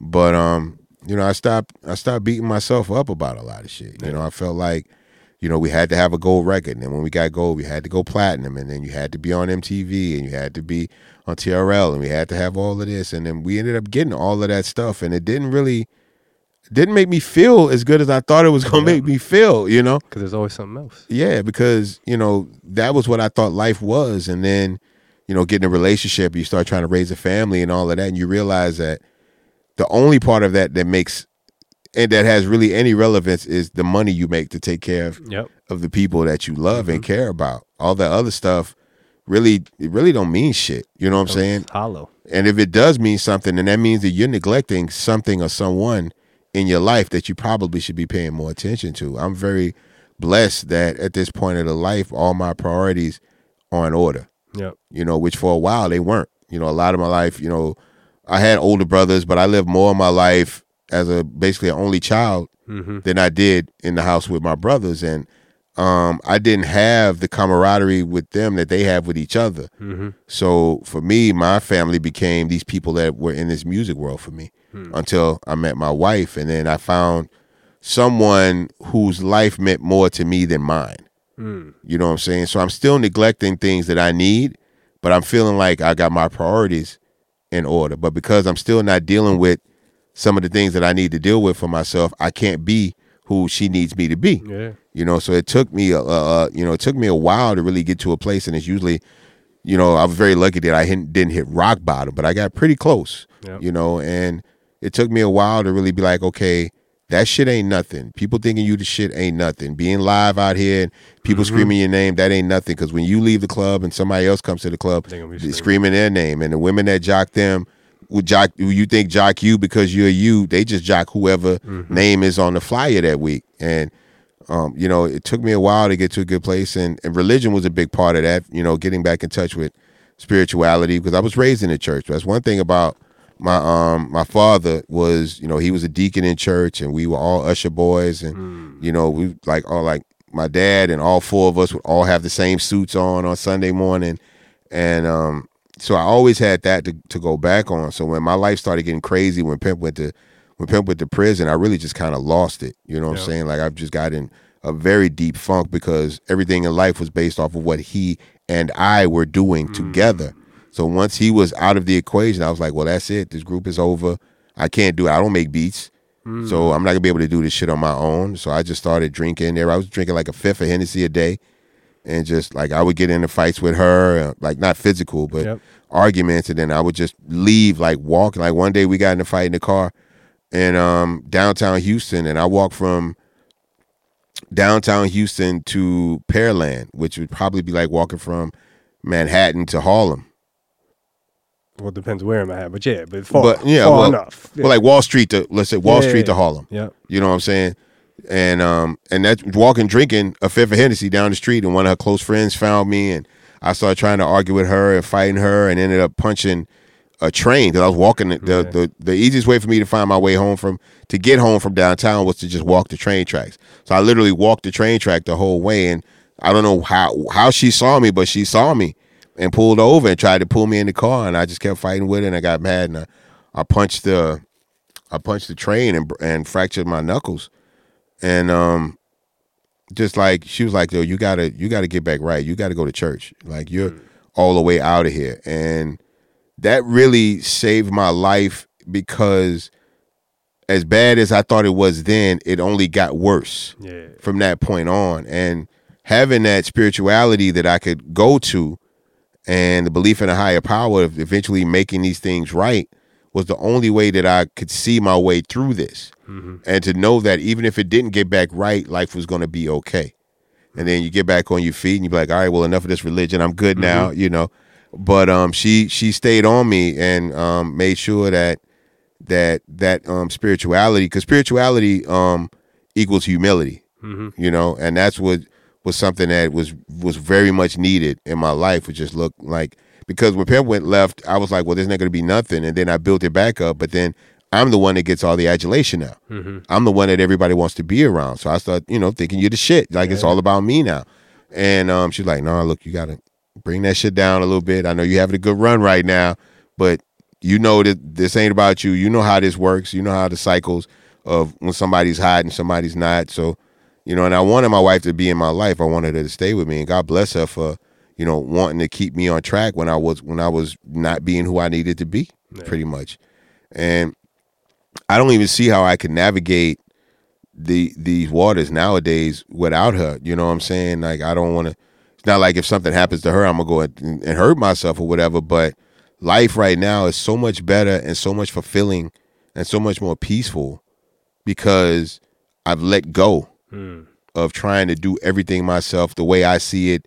You know, you're not a rapper, you don't know how this shit works, but you've she's been there throughout all of this stuff. I met my wife um the night we had the master copy of Ridin' Dirty, so which was the pivotal shift in my career. So from that point on, she's been there front row, every meeting, studio, all of that shit. And it was time for me to just really kind of let go because once Pimp went to jail, I had to like grab onto it. And then when Pimp passed away, I felt like I, even more of a deeper urgency to hold on to it. And she was like, baby, it's going to be what it's going to be. You just got to let go because if you're not in a good place mentally, you ain't gonna be able to take advantage of this shit no way. It's still gonna fall apart, you know. So that's kind of why we. That's why my wife is the executive producer of my new album Mm. because I just that was my way of just fully kind of letting go. And then I still ended up throwing four more songs on the album than she wanted to have. She's like, make a ten song album, nice, short, sweet. And I'm just like, yeah, but this shit is jamming. I need to throw that on. so then the 10 song, song album turns into 14 and the listening party's starting to drag on a little bit. But, you know, thank God for her for having the clarity, you know what I'm saying, and the will to want to keep this family together and keep this legacy alive. I mean, acceptance is tough, but it's key. Yeah, I mean, you know, certain things that I had to be willing to accept about myself. Like, you don't have all the answers. You know what I'm mm-hmm. saying? And that's okay. It's okay to let somebody else, because I went from, you know, letting Pimp just be the default in everything to me being the only thing in it. And the only way that it was going to get any better or be more successful or get it just get to a good place, a comfortable place was to kind of take some of that off of me. hmm And the, the last person I thought who would have wanted to take it on or even had the, the frame of reference and the knowledge to do it was the person who's been the greatest input on this thing. Like she's been the one that gets it, you know, from a very base level. She can look at it from the inside and look at it from the outside. You know, this is what we need to do to make sure that this is a concrete album so you can take advantage of it. But at the same time, you need to be doing this because if you don't, it ain't gonna be jamming and people not gonna fuck with it anyway. you know what I'm saying? So I, I got the best of both worlds, man. I mean, that yin and yang is important, yo. And that's what happens, like, because my wife and I are very different. Mm-hmm. You know what I'm saying? We're very different people. And it's the same kind of dynamic with her that I kind of had with Pimp in the terms of I do this, you do that, together we make a great team. Yeah. You know what I'm saying? So um, once I kind of theoretically let my wife step into the place of Pimp C, kind of from having someone to bounce these ideas off of and having someone that you know with ob- objective opinions about stuff, shit's just been on the you know on the upward climb. I'm very very happy right now. Like genuinely happy, right? Like I don't. It's not superficial. It's not like I have the things that should make me happy. Mm-hmm. I have the things that do make me happy. You know what I'm saying? She's giving herself The things that should right mean now. in meaning the money, right? Meaning the success. Well, just meaning- yeah, yeah. I mean, like that's what I, those are things that society- yeah, society says if you you know if you have a good job, you you know buy a big house, you can pay all your bills, that everything should be fine, and Yeah. that's not never the case. You know what I'm saying? Because I know a lot of people who had way less than me, and you go to their house and they you know life is life is going to be what it's going to be. They know that they can't control everything, and they're comfortable with that. I tried to control everything, Mm-hmm. and I couldn't, and it drove me crazy. And then once I kind of you know let somebody else drive the car, I realized how comfortable sitting shotgun was. Yeah. You know, That shit is great, yeah. And- I- I but but the it. letting go part, like you say, uh, is, is is freedom, yeah. no, it is. It is for me. Like I said, because I was very anal about you know how things have to be in order and how things have to be done, and this is what we need to be doing. And trust me, because I've been doing this for so long. But then I had to realize, well, she's been right there doing it with me. Yeah. You know what I'm saying? So maybe she does have some insight that I, don't have. And then women, women listen to music for different things. They get different things out of music. Yep. So it's like you think this is what this needs to be about, but really, as long as it's about this, people gonna fuck with it. You know, um, Birdman told me something in 2003 that it took me years to understand. And he basically, to make a long story short, he was like, he was like, bro, you know you ain't got nothing to prove to nobody, right? And I was like, no, I gotta make, I gotta show him still UGK for life and free Pimp C and all this stuff. He was like, yeah, yeah, but but but bro, you you realize you ain't got nothing to prove to nobody. Like anybody that don't know you by now don't want to know you. Mm. You know, it's like anybody that you feel like you got any record you think you got to make to prove to something to somebody, you done already made that record. You know what I'm saying? Just go out there and just do you and be comfortable. And I couldn't accept it from him at that time. And it was basically the same message that my wife was trying to say. Look, just just do you. You know what you're capable of. You know who you are. You don't have to be this person. You don't have to try to be what Chad was. You know what I'm saying? Mm, and fill still and feel that no, just be yourself. That should be enough for people, you know? And um now I now I'm in a place where I can accept that. You know, because I just really wasn't in a place where I could accept that. It was just mentally my mind was telling me, No, you know this. You have to do this your way. That's the only way it's going to work. Because there were there were instances where I was like, "No, let's not do that. Let's do this," and it worked. So then I felt like I had the answers for everything. Mm-hmm. And then once I let go and let other people take the take the wheel, man, it it it allowed me to actually make the music I had been needing to make and to talk about things. And once I let go of that, I started letting go of a lot of shit and just mm-hmm. like, you know what? I'm just gonna be who I am, and people just gonna have to learn to deal with it or not. You know? But But- that control we look for or we try to hold on to so hard, it's not really actually control, it's just ego. No, no, it, it isn't because you never, you could never have full control of something like this, like music industry and life. people's people's. Like I can't dictate to people, look, I'm gonna make this and you're gonna like me because I made this. You have to like me about. No, it's not gonna work like that. And the harder you try to impose that on people, the less likely you're gonna get what you want out of the situation. Like I shouldn't have to bully people to to like me. You know what I'm saying? Yeah. and, and I should be comfortable if people don't like me. Like that's okay too, Mm-hmm. you know. And so now I try to be, I try to give younger artists that game that I, I that life had to teach me, Mm-hmm. and it, it, it's not going to give them a, a error free way through life, but it'll help them come to terms with things a lot earlier than they would. I don't I don't want people to have these dragged out, you know, alcoholic spurts or drug spurts or shit like that because they can't deal with what life is and how life is changing. Like it's shit goes bad and you're not the shit anymore and you don't make, you know, as much off a show this year as you did last year. That's okay. Mm-hmm. You know what I'm saying? You you have to, you have to start having realistic expectations for yourself and the world. And if you know shows go down ten grand, and that's just what it is. Somebody else getting that ten grand now, mm-hmm. and there's nothing you can really do to change that other than just go back and try to make the best music you can, make the best effort you can. And if you're getting paid to do this on some level, you should definitely appreciate it. Hundred You, you know what I'm saying? I started this in '92, and I was very happy with those five hundred dollar shows and fifteen hundred dollar shows, and I'm making way more than that now. So how can I really complain about you know my station in life? And then we don't live an extravagant lifestyle anymore in, mm-hmm. in that sense, right? Like we don't feel the need to have the the the it purse or all of that stuff and the it shoes and all this crazy shit that we felt like, well, you know, we're we're this couple in Houston, so we have to be, you know, dressed. Like, don't get me wrong, my wife's still gonna pull up clean. I'm still gonna I'm still gonna pop out with some fresh shoes, but I don't feel like I have to do that every day. Like there's certain people who literally can't who have to, like if they want to go to the movies, they gotta rent the whole room out.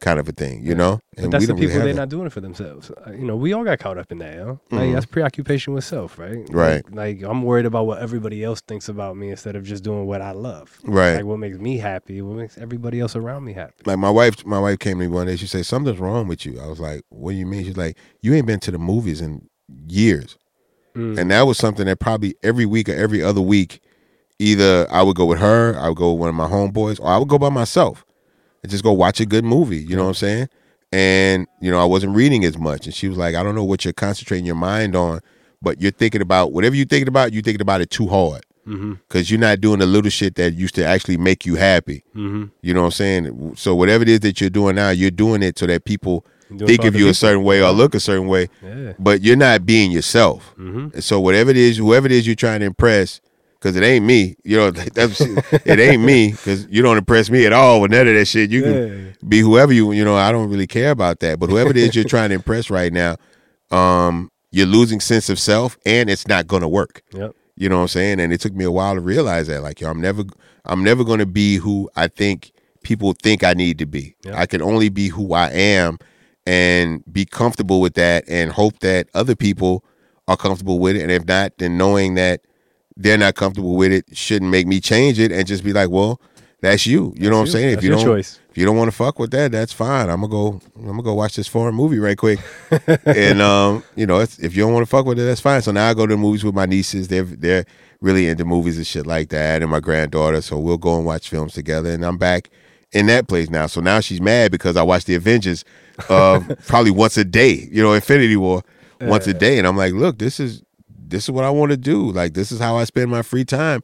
What I used to do, sit around because you remember when I used to watch The Mask and all that stuff over and over and over again, and Happy Gilmore, all the Adam Sandler shit. I used to just watch over and over again, and now it's, I'm getting back to that. You know what I'm saying? More doing things because I want to do it, not because it's what I think people want me to do or that it, it's a good look on social media, Mm-hmm. kind of a thing. You know, like I'm living life for the gratification of myself you know and and you know that's been amazing like taking vacations like i worked constantly constantly constantly never went anywhere i didn't take a vacation until like maybe might have been our shit 10th wedding anniversary some crazy shit like that like our honeymoon wasn't even really a vacation because i'm constantly trying to see if there's something i should be Yeah. doing making phone calls back home and not really giving myself over to it and then you know we went to turks and caicos for an anniversary and she was like, "Yo, we're gonna go sit on the beach." And I'm like, "Yo, I'm already overweight, so I don't want to go outside in the sun because I'm gonna start sweating." And I'm like, I found every reason to not do it, and then went out there and like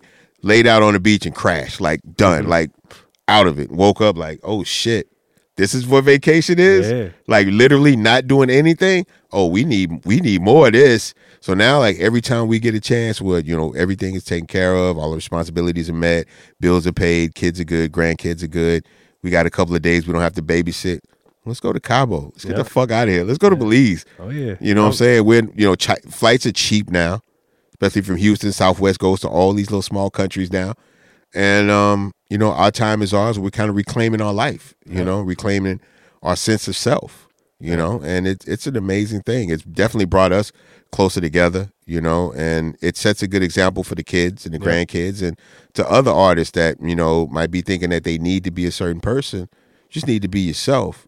And if you can't do that, then there's something wrong with you where you can't accept who you are. Hmm. And that's a bigger problem than trying to get other people to accept this fake person. Mm-hmm. You know, so I, I love having this level of clarity, talking with people like you. You know, you've been very helpful with me having somebody that has a frame of reference for what I do, even though you're not an artist, you lived in mm-hmm. the industry just as much as I did. And I felt like I was able to step away a lot more than you were because you mm-hmm. know that was your nine to five Yeah. type of a thing, you know. But then, you know, talking to people like you who, from the outside, honestly, Mike seems like you got everything together, like all your mm-hmm. shits together. Yeah. You seem very prioritized. You seem very professional. I'm like, man, wish I could have my shit together like this dude. And you talk to you and be like, I don't have my shit together at all. Like, word, me neither. Yeah. Fuck. God, thank you. You know what I'm saying? And, and is it just us? Nah, man. Actually, most people, if not everybody, nobody really has their shit together. We just don't talk about You it. You kidding me? And then I, you know, I started talking to other artists. Me and Big K.R.I.T. have these conversations all the time about,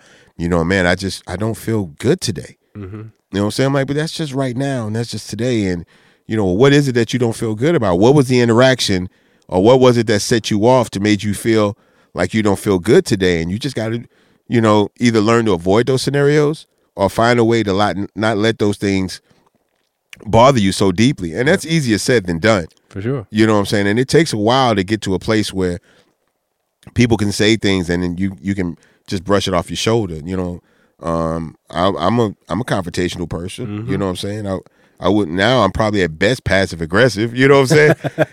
but I used to be like, what, what's the problem? You know what I'm saying? Now I'm like, well. Okay, well, I know my problem. What's your problem? Let's work on our problems together, yeah. Let's kind of a thing. But if you, and if it's still a problem, then it's going to be what it is. But you know, it's it's a blessing to have people that you can talk to about this stuff. No, that you you know, because sometimes people close to you, like you know, I was very concerned about you know letting my wife know that I didn't have all the answers and that Mm-hmm. I wasn't super confident in going into a lot of these situations and that I had a lot of levels of uncertainty about you know at different times could I still provide for this family could I still give them the quality of life that I told them that they would have and you know once you you know when you sit with your family and you tell them like look shit ain't finna be like it always was. Things we might have to change up a few things for the most part.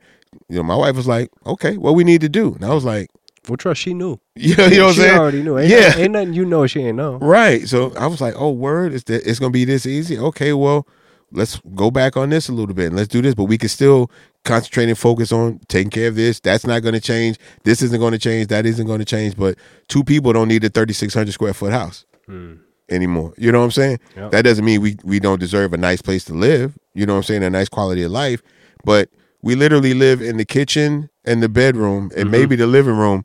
If company comes, no one's on the second floor, Mm-hmm. right? So that's a whole other house, really, Yeah. upstairs that nobody's using, and we're spending all this money on that, and we don't need to Yep. you know and so you know i, I look at the long terms now I was very much in the moment type of a person and that, and now i can see further than i've ever been able to see before in my life because i've got all these other things that i took as priorities out of my sight that out of my not just direct but out of my peripheral as Yep. well so everything in front of me is everything that needs to be in front of me and i can navigate that world a whole lot clearer and that's all i'll be wanting to impress on people like once you figure out that you don't have to take care of every homie and you don't have to always hold this down and you don't always have to keep it, you know, gangster or whatever you want to change. Once you get through all of that and realize all you have to be is yourself, as long as and be comfortable with that, mm-hmm. which takes time, right? But once you can get to that level, yo, nothing's really going to be that big of a problem. Even problems aren't oh. really problems. You know, it's all it's all about how it? you let it. Fi- yeah, yeah. like, can we fix it? All right, let's work on fixing it. We can't fix it. Okay. Well, let's. All right. Well, there's nothing. There's nothing I can do about something I can't do anything about. Exactly. So let's just, you know, let's roll with it. And my wife's a trooper, man. She's she's a real she's a real G with this. She's she's been down and she's been, you know, we've had nice corporate shows, you know, go somewhere, go to Barcelona for a couple of days, speak at a Red Bull conference and stuff like that. And she's had moments where I bust in a hotel room at three in the morning, like, yo, we gotta go. Like we gotta go right now. Like, what's going on? We gotta go right now. And she she won't ask any more questions. She'll hop up, throw the shit in the bag, we bounce we get out. You know what I'm saying? And um, she's always listened to me in those moments. And, you know, I had to turn around and learn to listen to her Yeah. in those moments. She's like, You need to do this. You need to get back in church. You need to get back in the studio. You need to do this. You need to start going to the movies again. You need to reclaim yourself.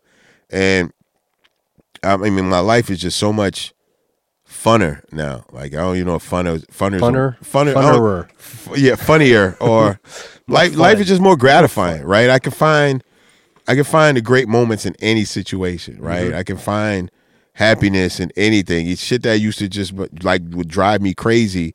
Like, yo, we supposed to do this show, but dude fell through. Like, you know what I'm saying? So we're not doing that. eh, it is what it is. Like everything, all the priorities are taken care of. So that just that was just icing on the cake. So as long as we don't have to worry about that, we're still good, you know. And I don't feel like less than a man because that you know you if you feel like you can't provide like you want to and you can't do everything you say you want to do. Um, you don't. For me, I felt like you know I didn't feel like the man that I was supposed to be. And then I realized I was asking for, uh, I was asking a lot more of myself than she was asking of me. You know what I'm saying? I Yep. felt there were all these different things that I needed to do to validate myself as a man or be masculine. And, and wife was like, all you gotta do is pay the bills, you know, just be who you are. Cause she's gonna see me changing before I'm gonna see it. Mm-hmm. I'm gonna fall into routine, but she's gonna see it before because she'll see the subtle changes in other aspects that will eventually lead back into that. So it's like if you're not doing everything that you normally do at home, how can I know you're going to be concentrating on what you need to concentrate on when you leave? So you know, so it's Crazy. Have you ever read this book called The Way of the Superior Man? no, That's basically exactly what that book is about. Women are here to test us, right, right? Because they want to ensure that when you're outside the crib, you're gonna react the same way you react when you're here. right, So if you're acting crazy in here, and it's me, Right. your wife, the person you're supposed to trust, how you gonna act when you're out there in front of somebody else? You're not That- gonna be able to hold your own. right.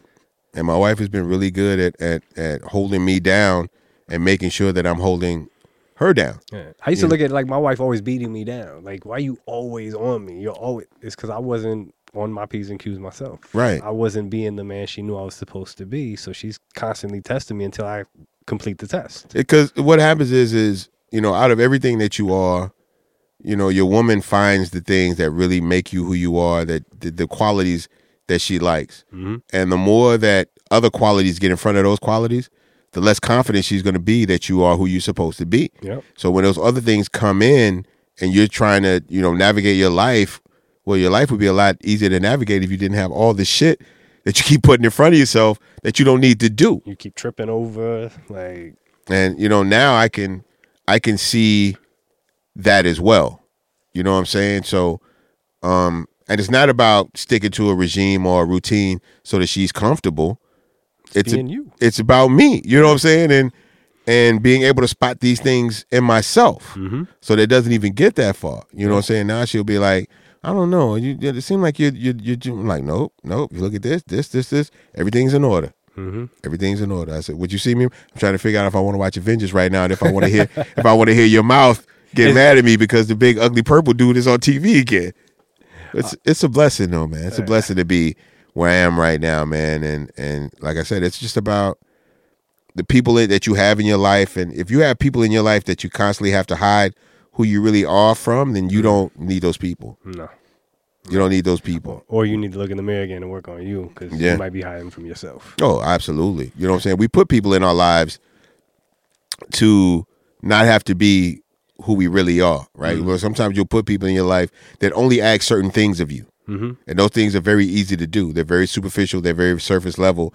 And so you don't have to worry about the deeper the deeper issues that you have within yourself because they're never going to call that into question. Mm-hmm. They're never going to call you out on any of that Yeah.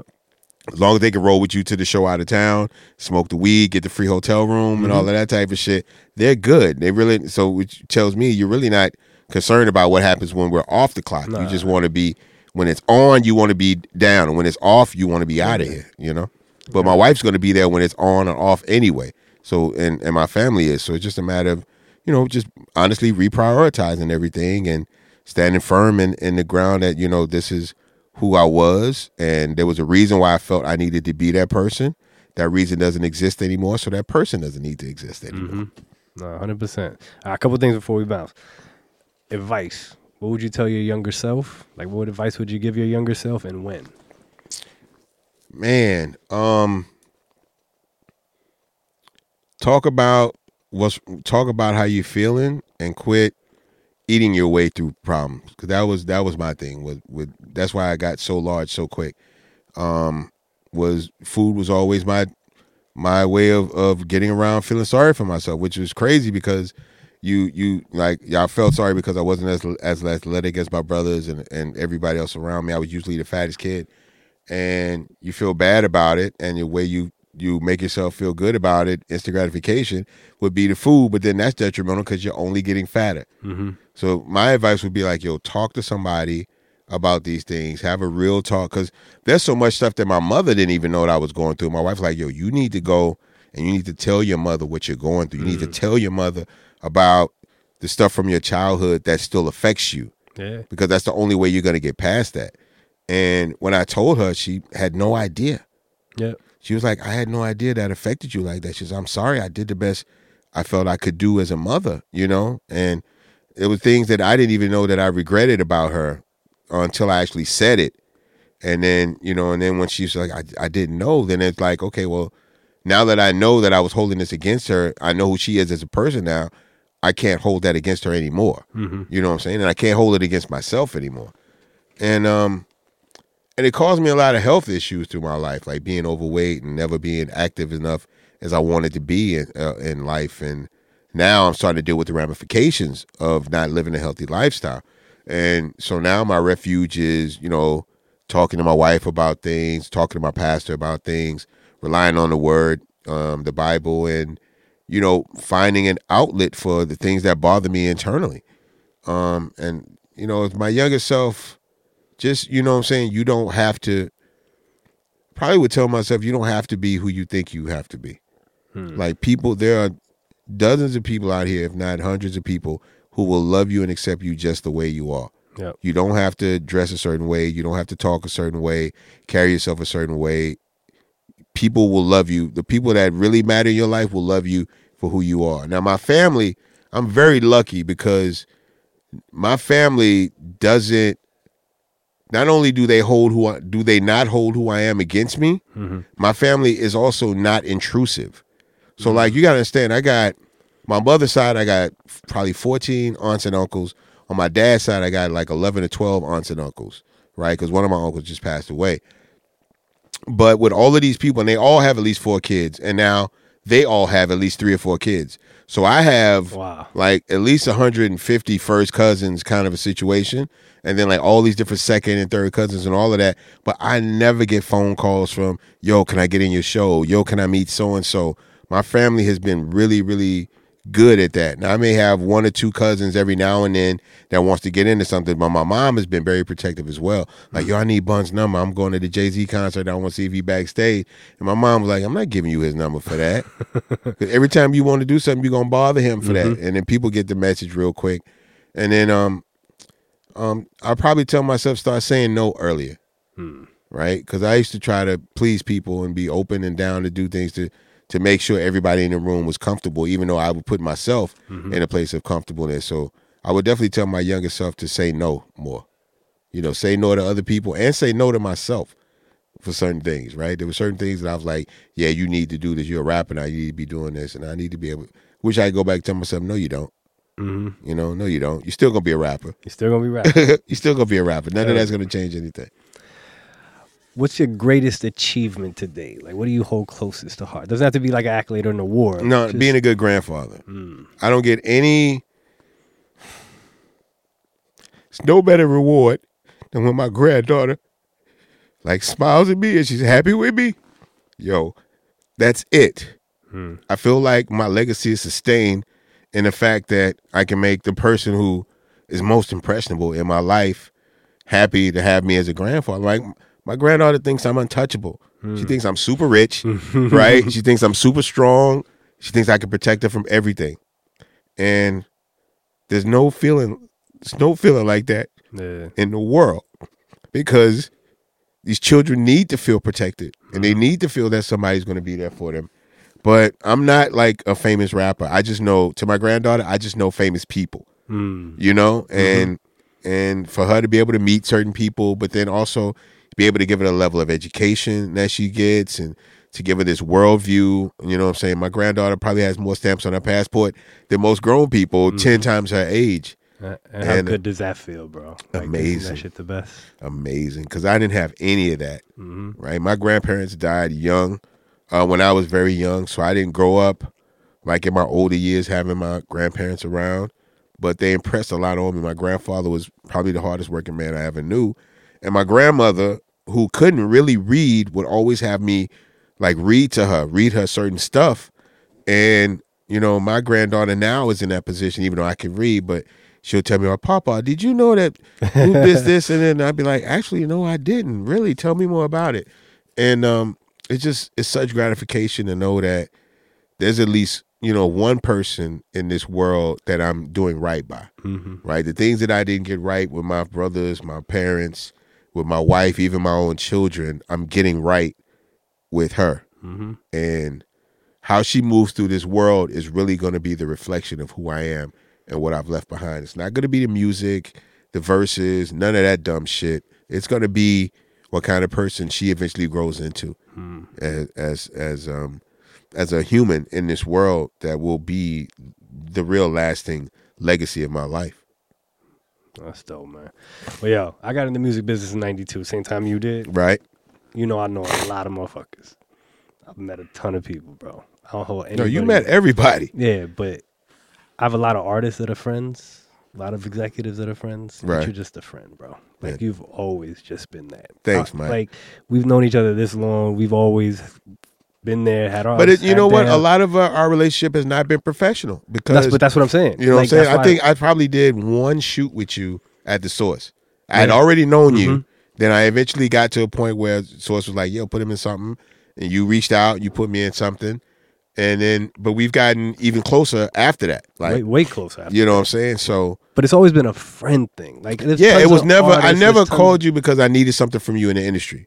You know what I'm saying? And and likewise, I just you seem like a good dude. Yeah. And there's not a lot of good people, genuinely good people in this industry. I always tell people that some of my closest friends in music, I've never done music with. Mhm. Some of my closest friends in business, I've really haven't done much business with. Like we will meet in a business circumstance and then we may never do any other business again, but we still talk, talk, talk all the time. Jeff Sledge is a good example. Jeff Sledge hasn't been my A&R for years. But it's still I talk to Jeff once a week. You know what I'm saying? And, and and it's he's somebody I know I can go to and be honest about stuff and get a real opinion, not an industry answer. You know what I'm saying? Not an mm-hmm. industry opinion, not something that would be relevant to the you know m- the course of my career, just from a real standpoint.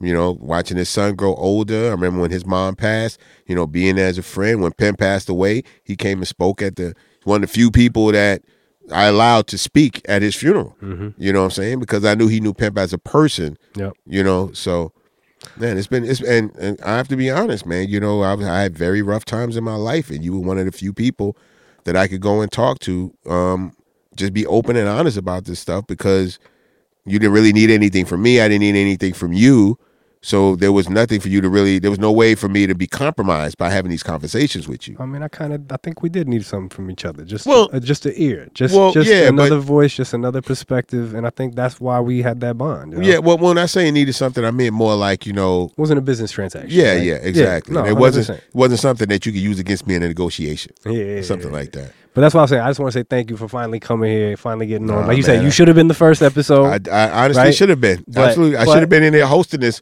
with you with other I people. mean, we can but still do that though. We there's still another platform. This is just the beginning of this, bro. And, and you know that's why I named the mask off. And that's I truly believe you can't heal what you don't reveal, right? And there's so much that we hold in, but if we just let it out or let it go and, and dealt with it, it, we get past it. and we've had those conversations on both sides, man. We just like yeah. You know, let it out and and feel good. You know that you can get that shit off your heart, off your mind, and have you know clarity. I think is a word that we both really understand. Mhm. You know what I'm saying? There's Yeah. really really no other way around it. Just having a you know a very clear you know outlook on life.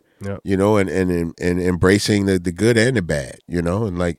Yeah, it's good today. It's probably gonna be bad tomorrow, but then the next day will be good. And so, Yeah. why linger on the bad stuff? You know, Well, which this moment was bad. This situation was bad, but this next one is good. And oh, I saw this person, we smiling, and But you know, in the going. moment, you know, there were times you know where you can't even see that far.